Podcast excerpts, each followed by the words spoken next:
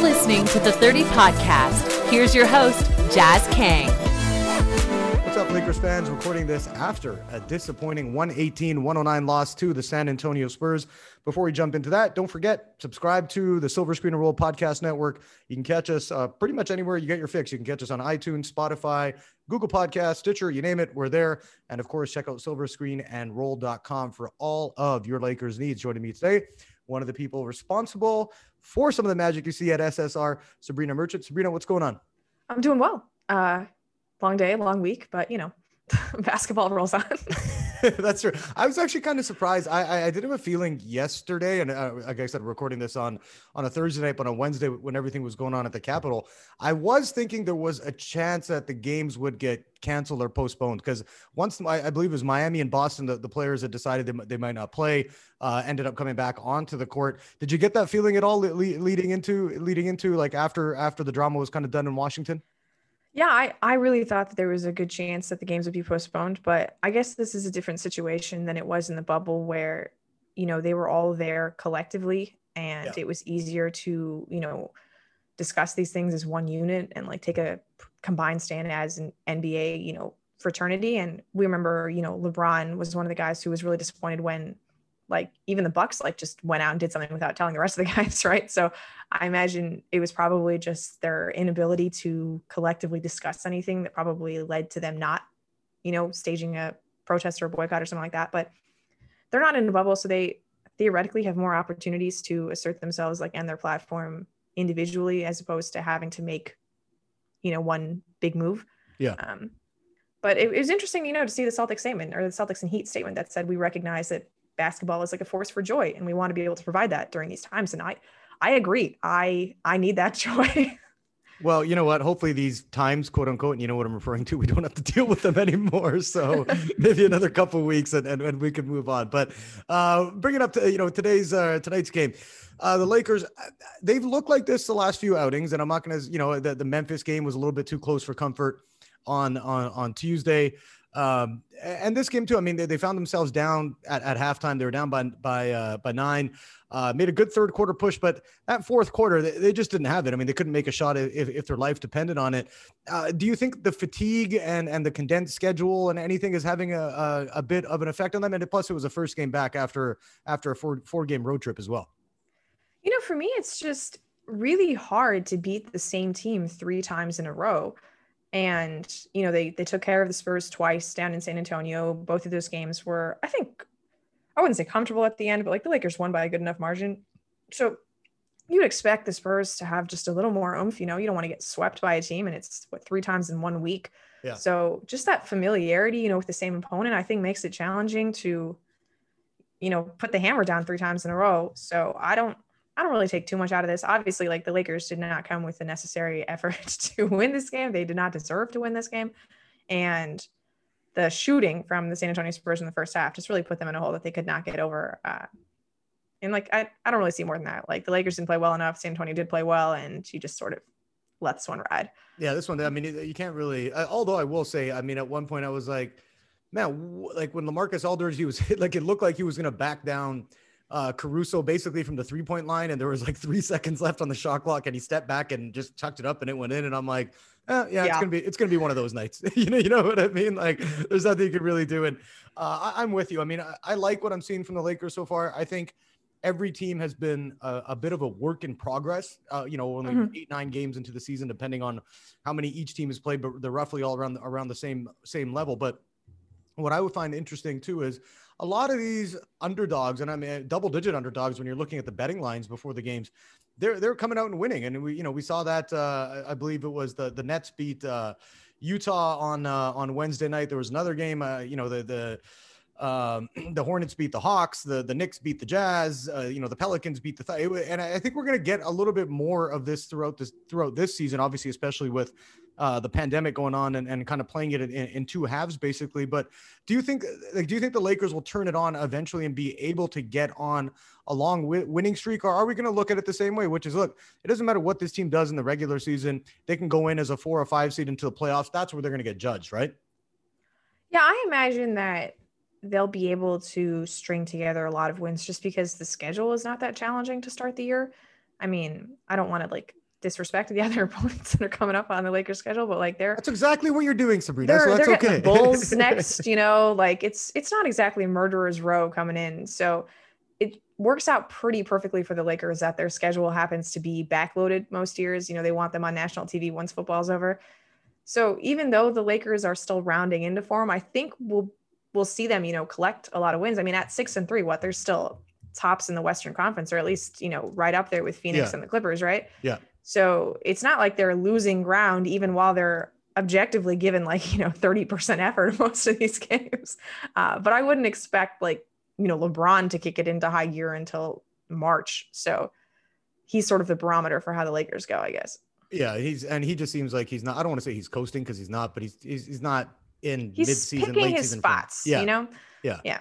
Well, I think that's the best way to put it. I think right now, and he obviously coming in to all this, once they announced, the season's going to get going, and it was basically like a month's, 5 weeks notice that we were like, okay, boom, this is when the season's starting, and everybody get ready for it. And he was kind of like, man, I wanted to chill till January, and then start ramping it up. So I wouldn't be surprised. And the Lakers have enough veteran depth on their squad that you're like, all right, you know what, they might sleepwalk their way through games. I don't want to say they sleptwalk through the game against the Spurs. I think they just didn't have it. Like, whatever it is, it just wasn't there. But I'm with you. I mean, they're going to have nights like this, especially going through a condensed schedule and they're traveling where they might not look as good against an inferior team. And I think that's what we saw in this game. But I do want to ask you, I know we're only 9 games in.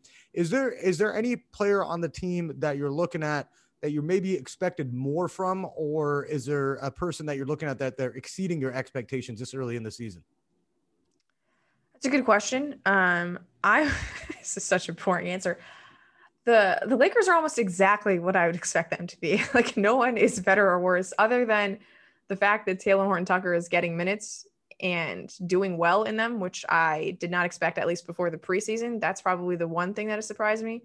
But in terms of the new acquisitions, Wes Matthews is what I thought he was going to be, a shooter who competes on defense, but he's not, going to make or break a game for you. And that's what we saw today. It would have been nice if he had hit that corner 3 in the 4th to get the Lakers, I think, within 5 at that point. But, and I think this is the first game all season where he's hit 1 3 exactly, as opposed to 0 or multiple, which is just a weird little factoid. But, Marc Gasol, he's going to have his games where he's on or he's off. And today was one of the off games where he picked up 4 fouls in 13 minutes and then just never came back onto the court later in the second half. These are the things we expected, right? And we know that with veterans, they're going to be able to be more consistent during the playoffs, but during the regular season, we obviously can't expect them to have the same production night in and night out. And that's what we're seeing. So the Lakers have had to rely on Anthony Davis and LeBron James for these exceptional moments, and they weren't exceptional today, right? They were good. Yeah. Well, and let's be honest. They haven't been exceptional all season, I think, collectively. Right. I think LeBron had some of those fourth quarter stretches in Memphis where I would say he was exceptional, but this was just run of the mill effort. We had multiple trips in the fourth quarter where Anthony Davis and LeBron James missed both free throws. And LeBron James, you'll see that from time to time. Anthony Davis missing both free throws on a trip. That's just when you know that the Lakers don't have it. Yeah. Yeah. And you're right. Now that's what I was thinking too. AD is what, an 85% free throw shooter, I believe, overall, you don't see that very often. He's only shooting 72% from the line so far this season. But yeah, and I think, a lot of people, and it is funny seeing some of the reactions on Twitter, the Lakers got it. It's dude, they're 9 games into a season coming off a championship. They have LeBron James, Anthony Davis, a ton of veteran talent behind them. I'm not going to sit here and stress about the Lakers after a poor performance like this, because there's no need to. They got enough. They know where they need to go. And I remember, the Rockets, when they went into their, this is a long time ago, I'm probably dating myself here, Sabrina, so you know what I mean? But when you look back at their 95 championship, I believe they went in as the 6th seed. And it's people are still worried about them. And I think the Lakers are good enough that, dude, they can go through the 72 game season and let's just say hypothetically go, 42-30 and finish as a 6th seed.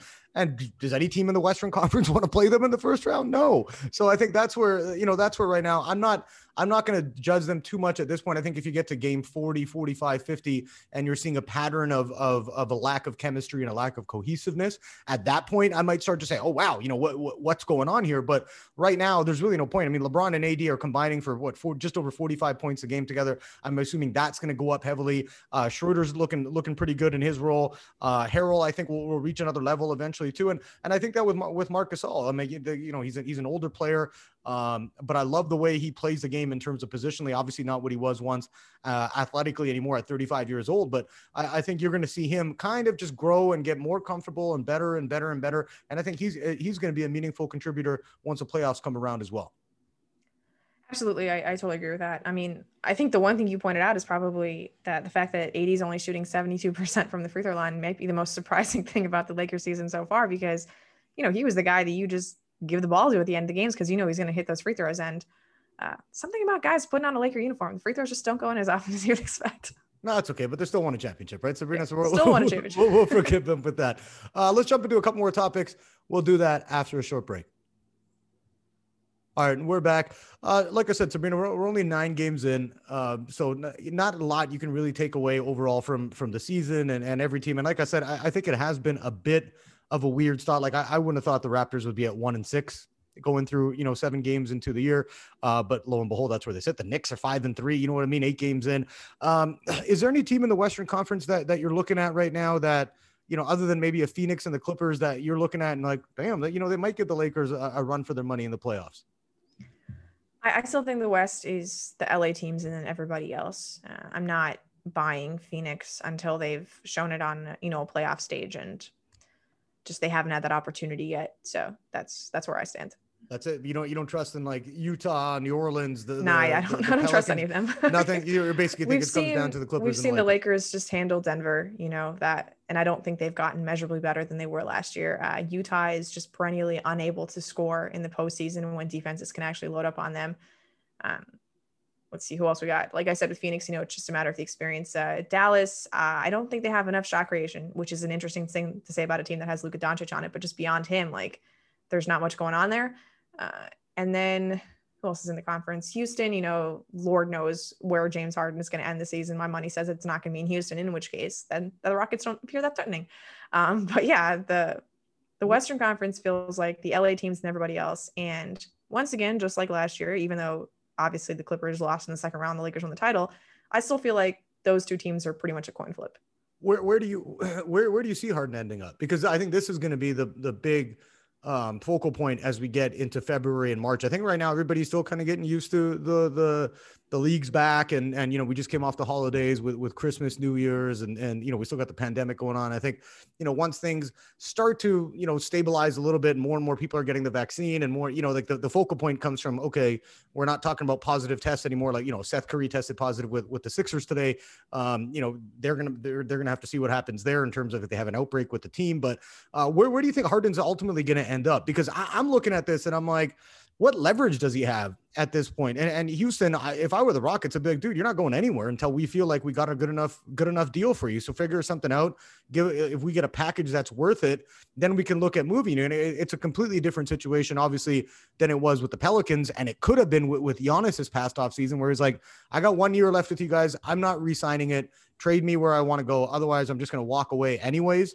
Harden right now just doesn't have any leverage in that sense. Like, you still got a couple of years left on his contract. So we're like, do you see him? Do you see any fits for him already that you're looking at? They're like, okay, you know what? That's a team that's going to end up with James Harden. The fact that he has, the 2 years left on his contract makes me think that Houston is going to want to make that deal now, as opposed to next year when you only have one postseason with Harden, guaranteed. Yeah. So, I mean, my instinct still says that he's going to end up in Philadelphia, and it's going to be a Ben Simmons package with something else, because obviously there is a lot of talk around the league about how Harden is a difficult player to work into any system. And if anybody knows familiarity with Harden, it's Daryl Morey. So he's obviously an upgrade on Simmons. He provides you a scoring option from the perimeter that the Sixers simply don't have, because teams just don't guard Ben in the playoffs, and he doesn't look to score. So that's what I think is going to happen. I think the Sixers, they're 7-2 or whatever. They haven't beaten a good team all year. And it's going to get to the point where they realize that this combination between Simmons and Embiid is not sustainable for the playoffs, and they're not going to want to waste all of Embiid's prime, because he's not a guy who you think is going to have a lengthy career in the NBA. His body type doesn't suggest that to me. So you got to maximize it, and the way to do that is to get James Harden. You don't see any teams in the West being able to try and make a move for him? So I think Denver has the goods to get it done. I'm just not sure that they are willing to like uproot their chemistry to bring in James Harden. I think that's a mistake. I think Harden is worth the chemistry concerns, but they've just been so committed to their homegrown internal growth model, you know, like with Murray and Harris and Jokic and now Porter. I just have a hard time believing that they'll make such a dramatic change when, you know, they're coming off a season where they went to the Western Conference Finals, right? It's not like they can say that their model isn't working. So that's, I don't think anybody in the West like wants to shake up like that. You know, it's funny that you're saying that. I'm like, well, why doesn't Denver want to trade for Harden? Do they want to finish as a potentially, I don't think they're making it back to the Western Conference Finals again, to be honest with you, with everything, the way that went down, because I'm with you. I think when you're looking at how the NBA is constructed, and I hopped on, I did a radio hit in Canada a couple of weeks ago, and I was asked about, okay, what about the Raptors? Like, what can they really do? Can they build around Siakam? And I'm like, no. And the problem is that Pascal Siakam put up great numbers because he had Kawhi Leonard playing with him.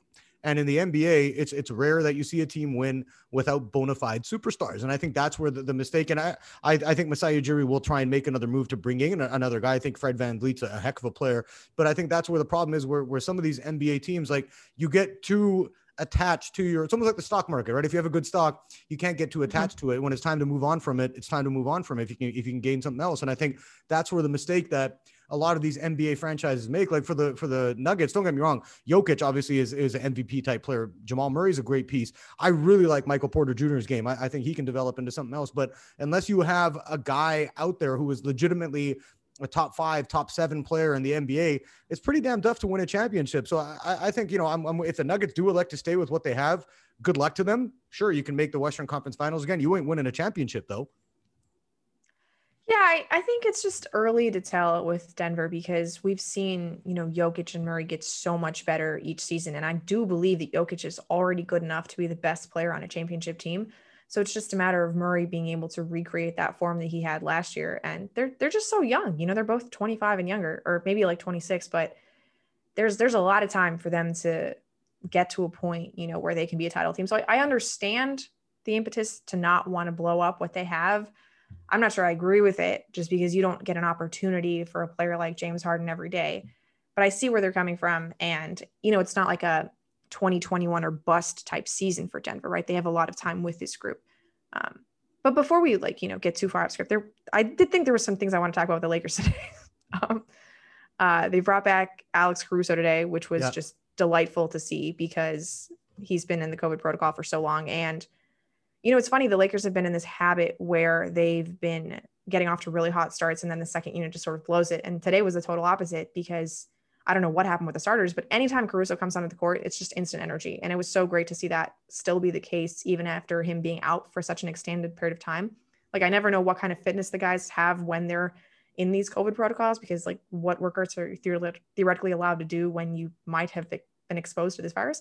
But he looked great. Nice little two-man game going with Anthony Davis. Just it's so comforting to know that like, he gets on the court, good things happen.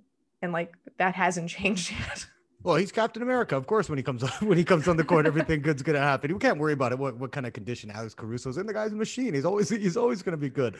I'm with you. I think what he brings to the team, it's one of those that the Lakers, like, once they kind of discovered that, okay, he's not just this guy who's like, I'm not disrespecting him. I'm not saying it that way because he's had a very good NBA career. But I think when they look at guys like Matthew Dellavedova, we're like, oh, he's just gonna come in and you know, work hard on defense and try and whatever and hit some shots. Whereas with Caruso, it like you mentioned, it just kind of like you can put him in a bunch of different situations and he's not going to back down from it. Do you know what I mean? Like, you can put him on the other team's best perimeter player and say, guard him as hard as you can. He'll do a good job of it. You tell him to, you know, like you said, run a two-man game with Anthony Davis. He'll do a good job of it. And I think that, and again, I'm just referring to the second unit because obviously we know who the moneymakers are on the, you know, in the Lakers with LeBron and AD and obviously a talent like Schroeder. But to me, like, what Caruso brings, I think they really needed that last season. And you know, I'm not going to say he was underrated or underappreciated because a lot of people gave a lot of love to Alex Caruso last season, and it was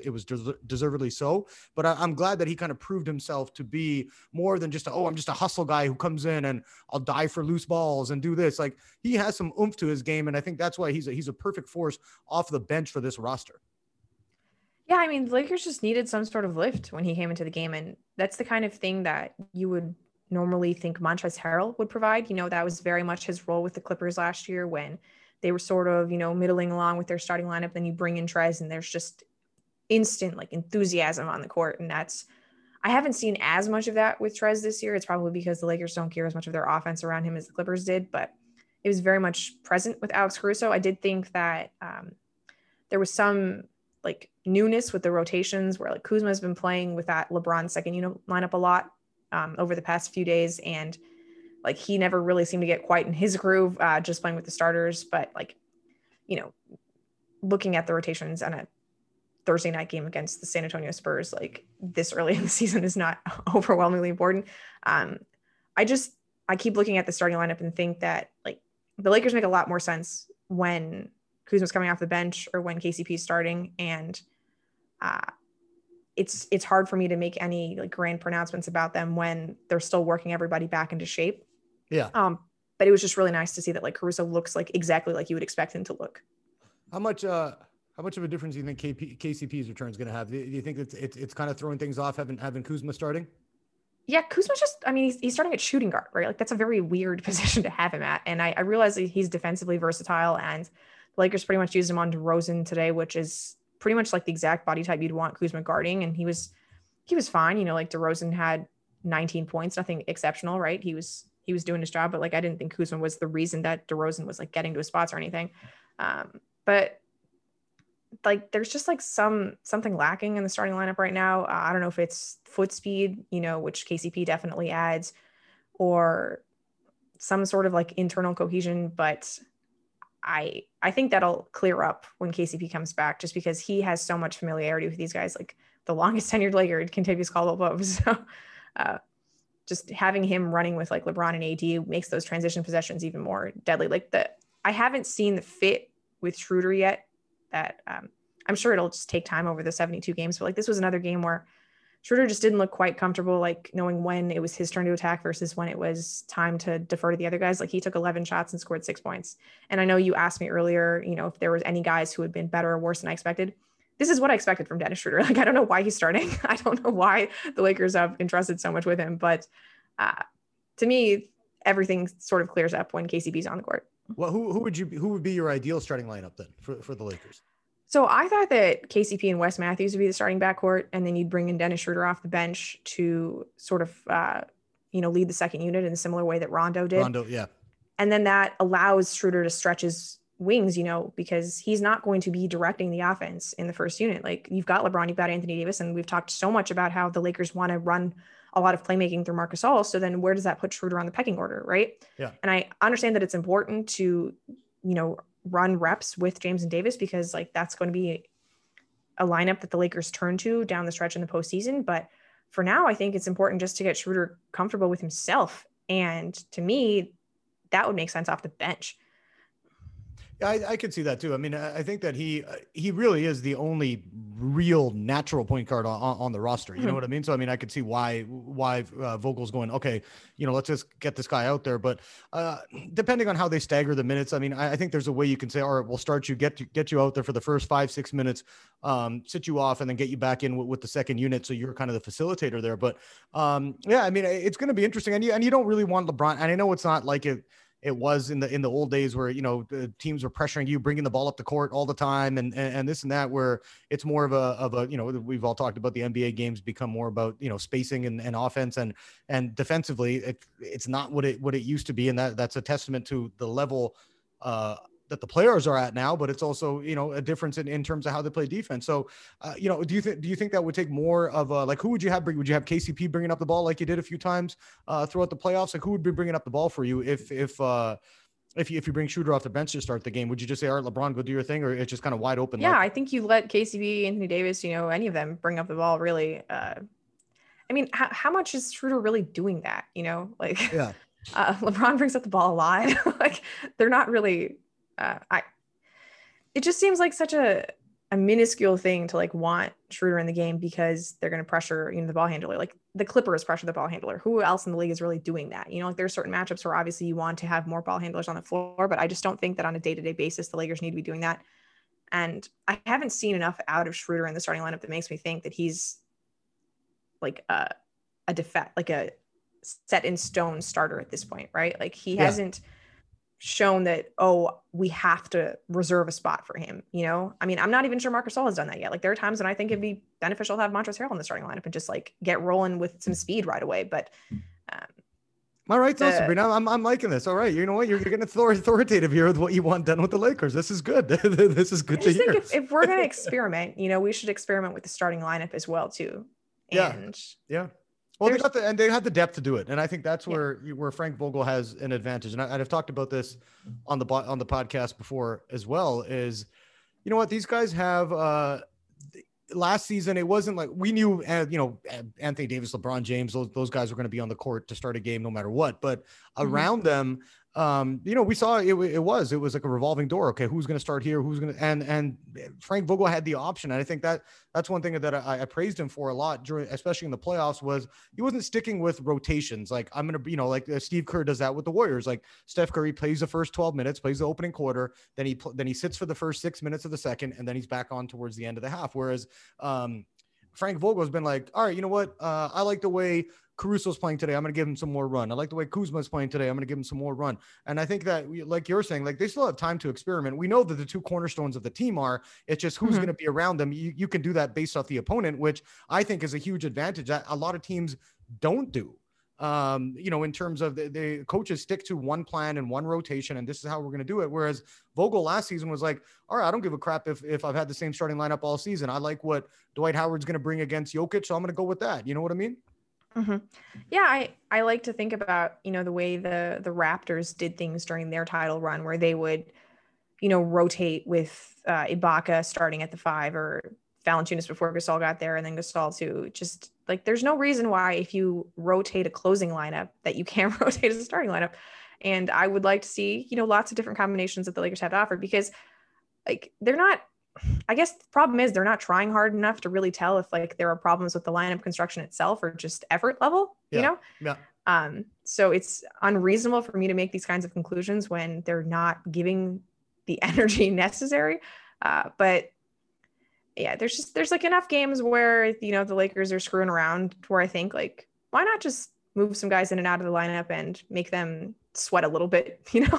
Yeah, and just see what. And you're right. You know, if a guy's underperforming, and there has to be some consequences, and they have enough players to be able to do it. So I wouldn't be surprised with that. Let's wrap up on this. You know, we talked a little bit about their schedule. Really, the only, and I'm not disrespecting any of the teams coming up either, but the only legit championship contender that they have between now and the 21st, let's just go all the way through till the 26th of January, is the Milwaukee Bucks. And they're at Milwaukee on the 21st. Other than that, they got back-to-back games against Houston, OKC, then they're home against the Pelicans and the Warriors. Then there's that game against the Bucks, and then they go Chicago, Cleveland. So you got, you know, a pretty reasonable 9-game stretch here. How do you think they do over those 9 games? What do you think the record will be? I'm going to say 6-3. Okay. We'll make a small wager on this. I'll go 7-2. Okay. And we'll see who's right at the end of this. We'll bet a 6-pack or something like that on it. How's it's good because they can't go 6.5 and 2.5. So one of us will have to be closer. Has to win. Okay. So I'll take the over 6.5. You take the under, and we'll see what happens. That'll do it for this episode. Make sure you guys subscribe to our podcast network. You can catch us on iTunes, Spotify, Google Podcasts, wherever you get your picks.